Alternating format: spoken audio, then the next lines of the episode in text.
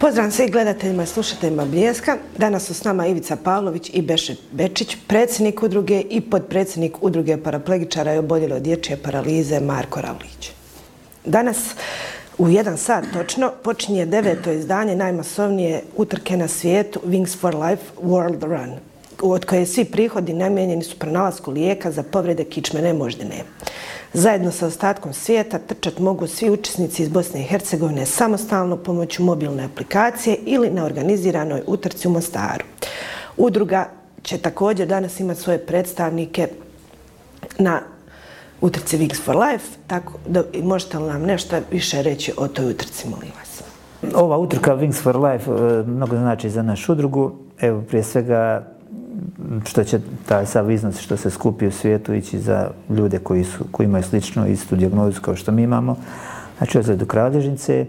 I ovo je prilika isto da se naši članovi susretnu, da se družimo. I evo danas ljudi poznaju nas osobno i našu udrugu. I nadamo se da će biti lijepo druženje i sve ok. A naša udruga drugi put sudjeluje na ovoj utrci. E, prije pandemije smo sudjelovali jednom i sad znači dvije godine nije utrka e, se održavala.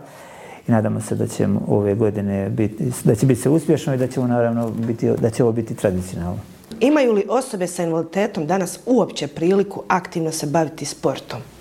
Što se tiče toga sportskih igara, mi to održavamo na federalnom, mislim na, na državnom nivou i na kantonalnom nivou. Onda idemo i po tim međunarodnim sportskim takmičenjima po susjednim državama Hrvatskoj, Srbiji, Sloveniji i Makedoniji. I tako da, što se tiče naših članova, imamo 3-4 člana koji se aktivno takmiče na svim ovim sportskim takmičenjima i ostvarujemo i lijepe rezultate što se tiče toga. Do duše nešto e, kao sport u nas u Bosni i je slabo, ja mislim, financijski podržan što se tiče te strane, ali uglavnom trudimo se i, i borimo se koliko, koliko možemo. Evo ja bih samo još dodao da smo planirali ove godine održati igre lokalne u Mostaru, ali zbog radova na stadionu nismo mogućnosti i tako da smo to bila ili bili primorani odgoditi. Kojim sportom i u kojem klubu, na primjer, osoba u invalidskim kolicima u Mostaru može trenirati? Pa u Mostaru, ja koliko znam, a mislim da znam dobro, e, da nema jedan sportski klub koji je organiziran za ljude s invaliditetom. A što se tiče kojim, kojim sportovima mogu ljudi sa paraplegijom uh, sudjelovati, možemo u stolnom tenisu, košarci, šahu, streljaštvu, pikadu, pa čak i bilijaru, odbojci sjedećoj. Ovaj. Ali evo, na, nažalost, e, u našoj sredini nije to baš tako razvijeno i nadam se evo, da će se nešto pokrenuti. Možda mi nešto probamo i kroz udrugu našu pokrenuti, ali evo, to, još, to su još neki daljni planovi. To me sad dovodi do sljedećeg pitanja. Možete li nam malo reći više o udruzi koje ste članovi već dugi niz godina? Kako je udruga počela s radom? Kako je djelovala cijelo ovo vrijeme? I koji su je planovi sada pod novim vodstvom? Evo, naša udruga paraplegičara je bolje dječje paralizije djeluje od 1983. godine. Uh, udrugu je osnovao pokojni Marko Ravlić, po kome je danas sad udruga jedno ime. 83. godine.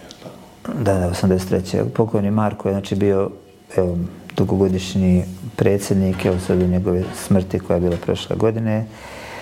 I ma, pokojni Marko, znači baš se borio i za sve naše članove i radio je i baš je bio pristupačan čovjek, pun ljubavi za sve nas i to je stvarno puno od njega što je, či, što je činio i za udrugu i za, sve, za svakoga od nas.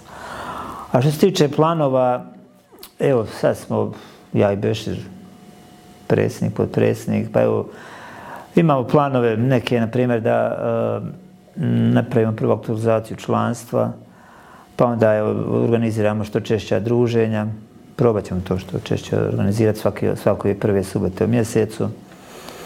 Pa onda, naravno, udruga je, članovi udruge su išli na more u Biokovku, pa to ćemo nastati ove godine da e, realiziramo.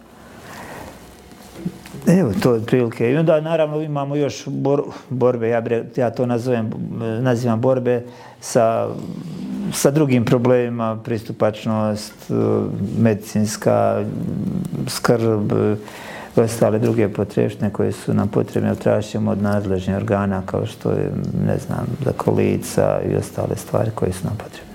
Ja sam član udruge od 2012. godine. Što se tiče ovih problema arhitektonskih barijera i to stvarno imamo što se tiče Mostara i cijele Hercegovine. Mi smo u Kamenjaru, u Kršu, uglavnom e, što se tiče trotuara, nisu pristupačni, znači na jednom kraju lijepo je napravljeno, na drugo nema šilaza i tako, e, ti su problemi. Drugi su problemi, isto pristupačnost u ovim ustanovama. Što se tiče javnih i, i zdravstvenih ustanovama, to je, to je stvarno loš pristupačnost. Onda imamo problem sa parking mjestima. Evo sad u dobe, u zadnje vrijeme nešto je ovo, kako se ovo popravilo, počelo se plaća, vidim ima slobodni, slobodni mjesta, ali, ali do sad toga nije bilo ni blizu, znači, a i, i onda šta, šta ima još tu problema, uh, što se tiče, e, ja, i, ove škole su slabo prilagođene skroz. Što, ima, ja mislim, samo jedna da je, da je prilagođena ovim uslovima za, invalid, e, za invalidne osobe.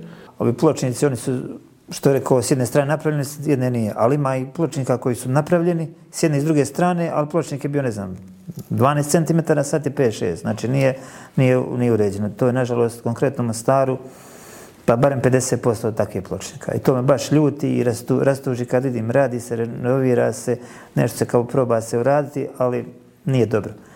Evo, nadam se da ćemo i tu nešto pokrenuti e, da se popravi. Jer stvarno nije u redu, nije dobro napravljeno. Znači, najveći jest problem invalida danas postoje arhitektonske barijera. Smatrate li da postoji razvijena svijest nadležnih osoba da to zapravo narušava osnovna ljudska prava? Što se tiče svijesti nadležnih organa, mm, ja mislim da se puno toga što se odradi, ne odradi se kvalitetno. Konkretno, mnoge institucije imaju napravljene rampe, ali to je pro forme. Rampe su totalno ne, neupotrebljive, nemoguće da osoba sa, u kolicima sama, samostalno da izađe ili se iđe. I mislim da se to dosta puno slučajeva odra, napravi samo da se odradi, da ima tu zakonsku formu da je odrađena. A još, još bi još nadodao da je jako bitno da ljudi koji su, evo, ja govorim svog slučaja, primjera, ljudi koji su kolicima, da imaju, o, kako bi rekao, da su jaki mentalno. Sad da ne bude, sad došao sam ispred stepenica, ne mogu. Dalje, to kraj priče moramo zamoliti ljude pomoć. Ja imam iskustva da dosta ljudi mi tako pomogne. Ja imam običaj našalice, kad dođem ispred stepenica, meni stepenice nisu problem, nego onome, onome koji mene nosi. Tako, trebamo se malo i našal na svoj račun, ali evo, i, ići pozitivno, ne, ne, ne predat se. Ali to sam htio reći na dovezat na Iviću, ali da nije to naš samostalni život, da uvijek nekoga ona, sad smo vodamo, razumijete, ili nekoga uvijek da, da nam pomaže. Mi hoćemo da živimo svoj samostalni život, mi, smo, mi nismo socijalni slučaj, mi, mi, mi smo ljudi od rada i od akcije i hoćemo da, da živimo normalnim životom bogati. Samo što smo prikovani za kolica, invalidska, šta, bože moj. A zato treba te probati angažirati se da što više ti rampa napravimo da normalno ljudi sa kolicima mogu samostalno se krećati. Bešere, osim što se baviš pčelarstvom, poznato nam je da sudjeluješ u kampanji Vozim iako ne hodam, pa možeš li nam nešto reći više o toj kampanji? Pa ja sam, malo ću ja pčelarstvo, ja sam pčelarstvo počeo baviti od 2014. godine Hamanec profesionalno. Dotle sam bio neki kao hobista, 5-6 društava, onda sam osnovno svoj, registrovao se kao samostalni obrtnik, Euromet i po tim poslujem, evo, sedam punih godina. Pa poticaja bude, ali nije nešto, po košći 10 maraka, nije to nešto, to je 30 košća, 300 maraka, nije to sad nešto, ali uglavnom pomogne se, mogu se kupiti antibiotiki za za pčele i tako. Meda šta bude, bit će, lani je bilo slabo ove godine, nadam se bit će bolje i bit će, nadam se, i, i meda i matica, je tako. A što se tiče ovoga projekta Vozim jako ne hoda, to smo mi pokrenuli na inicijativu uh, kolega iz Srbije, uh, uh, pa smo onda išli na, ja, kolegica Almedina, i kolega Aldin Šanjta, mi smo išli onaj, u Sloveniju na seminare tamo na obuku, kako se predaje to po školama, ta onaj, prezentacije. I tako da smo mi pokrenuli to od 2000, mislim, ne znam sad, ali ja mislim da je od 2016. godine. Da smo to s tim krenuli, idemo po školama, znači završni razredima uh, uzmemo jedan, jedan čas, znači od 45 minuta, uh, završni razred kao i maturanti pošto oni završni razdi, oni će polagati, a pošto mi nasradali u saobraćaju nesreći, mi njima ispričamo svoju životnu priču, kako smo mi nastradili i, i, i, i borimo se i da to se njima nikako ne, ne bi desilo i da se ne ponove. Što se tiče toga, to, to radimo na cijeloj federaciji, to još u Republici Srpsko nije zastupljeno, ali radimo na tom projektu da, da se sve obuhvate onaj, da se sve to uzme, jer to ću da moram kazati da je onaj na ovim područjima gdje smo god radili, a posebno Usko-Sanski kanton i, i Tuzlanski i Sarajevski kanton, da je se onaj dosta toga umanjilo saobraćaj i nezgoda na osnovu ovih drugi gdje, nije, gdje nisu održavani časovi.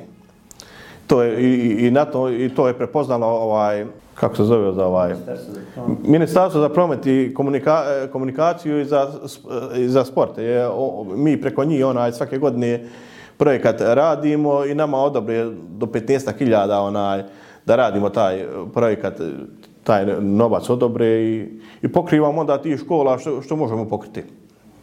Uglavnom eto, tu ide i svake godine to se onaj konstantno to se radi, tako da Nama bi trebalo, to je što se tiče sredstava, malo. To bi trebalo dosta više sredstava da se pokriju sve, da se obuhvate sve škole i tako da, da bi se to pokrilo što više onaj učenika. Imate li još nešto reći za kraj svim slušateljima i gledateljima Bljeska? Evo za kraj pozdravio bi sve gledatelje, čitatelje portala Bljesak i pozvao bi ih eh, da dođu u našu drugu i da, da se upoznaju još, još više s našim radom. Možete nas kontaktirati na mobitel 063 566 421 i na našoj Facebook stranici Udruga paraplegičara bolje od dječje paralize Marko Ravlić. Adresa je naša, znači, dr. Ante Stačevića, 68 u Mostaru. Evo, bilo bi nam drago da dođete i da nas poznate i da i da ostvarimo neku suradnju. E, hvala vam puno što ste danas bili gosti. Želimo vam puno sreće u danjem radu udruge i želimo vam danas puno sreće u jedan sat ispred kampusa Mostara na utrci Wings for Life.